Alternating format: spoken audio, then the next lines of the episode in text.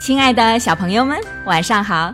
这里是飞视频的晶晶姐姐讲故事节目，我是你们的好朋友晶晶姐姐。昨天的故事里讲到，阿尔蒂在庆功会上毫无保留的给大家讲了手术的过程。阿丽亚娜，我向大家介绍阿丽亚娜，卢卡纽的下一个作品。明天她就会变得跟我一样。所有人都转过头去看阿丽亚娜。阿丽亚娜开始慌了，拔腿就跑，丢下杰克一个人待在原地。杰克迟疑了一秒钟，才反应过来。当他想要抓住他的时候，阿丽亚娜已经消失了。阿丽亚娜非常清楚怎样让自己消失，这甚至可以说是她的一个专长。他蜷缩在一片叶子下面，试图让自己平静下来。在杰克面前，他对自己即将要做的事情感到羞耻。但是为什么呢？他认识他不过五分钟。我不想一直这么丑，就是这样。为什么他不告诉他，反而像笨蛋那样逃走？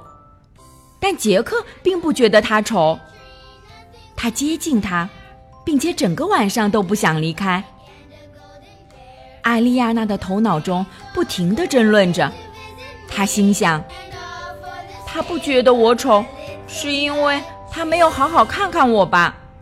或者他不在乎我丑，他其实只是想跳舞。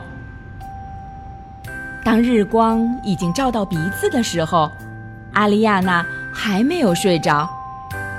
一清早，阿丽亚娜从她的藏身之处出来了，周围一个人都没有。这个地方看起来就像任何一个池塘边一样，只有一些鼠妇在清理残渣。这景象隐约透露出晚会的盛况。很快，所有的痕迹都被清理掉了。就像杰克一样，蒸发了，消失了。他真的存在过吗？杰克找遍了灌木丛和沟渠，他检查了所有的叶子，问了每一个人。直到清早，精疲力尽的他依靠着一片树叶，想休息一小会儿，但很快就沉睡过去了。阿丽亚娜回到了家中。一路上，每经过一棵植物，他都希望能在那里见到杰克。他明白这很蠢，但仍旧控制不住想要见到他的念头。这说明了什么？难道他现在应该改变主意了吗？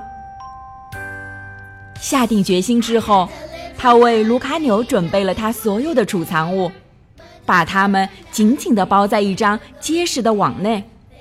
他把它们包成一个圆柱体，确认能够滚动之后，他把它扔到外面，自己跟在后面跑。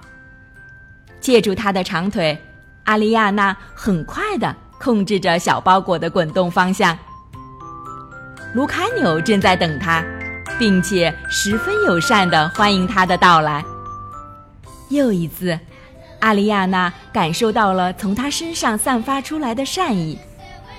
只要看着他，人们就有一种想要把生命托付给他的愿望。那么，您已经完全打定主意了？卢卡纽说：“如果可以这么问的话。”是的，阿丽亚娜低下头回答。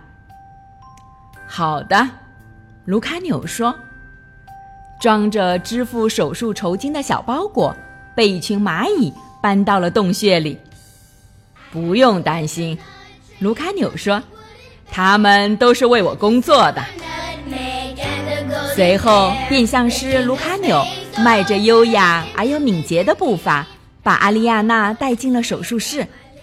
他把她平放在手术台上。首先，我会给您麻醉，他说道，因为甲壳移植很疼。您准备好了吗？阿丽亚娜想到了杰克，想象着杰克知道他要做手术时的表情。您准备好了吗？因为没有得到回答，卢卡纽继续问道：“是的。”阿丽亚娜说。卢卡纽用一秒钟的时间给阿丽亚娜进行了麻醉。那么，这个手术会顺利的进行吗？明天继续来听晶晶姐姐讲故事吧。喜欢晶晶姐姐讲故事节目的朋友们，可以关注微信公众号“飞视频”，收看我们为小朋友们精心准备的宠物元旦大片。也可以通过喜马拉雅收听晶晶姐姐讲故事电台广播。宝贝们的家长可以将小朋友的生日、姓名和所在城市等信息，通过非视频微信公众号发送给我们，我们会在宝贝生日当天送上我们的生日祝福哦。好了，小朋友们，祝你们做个好梦，晚安。小点点也祝你做个好梦，晚安。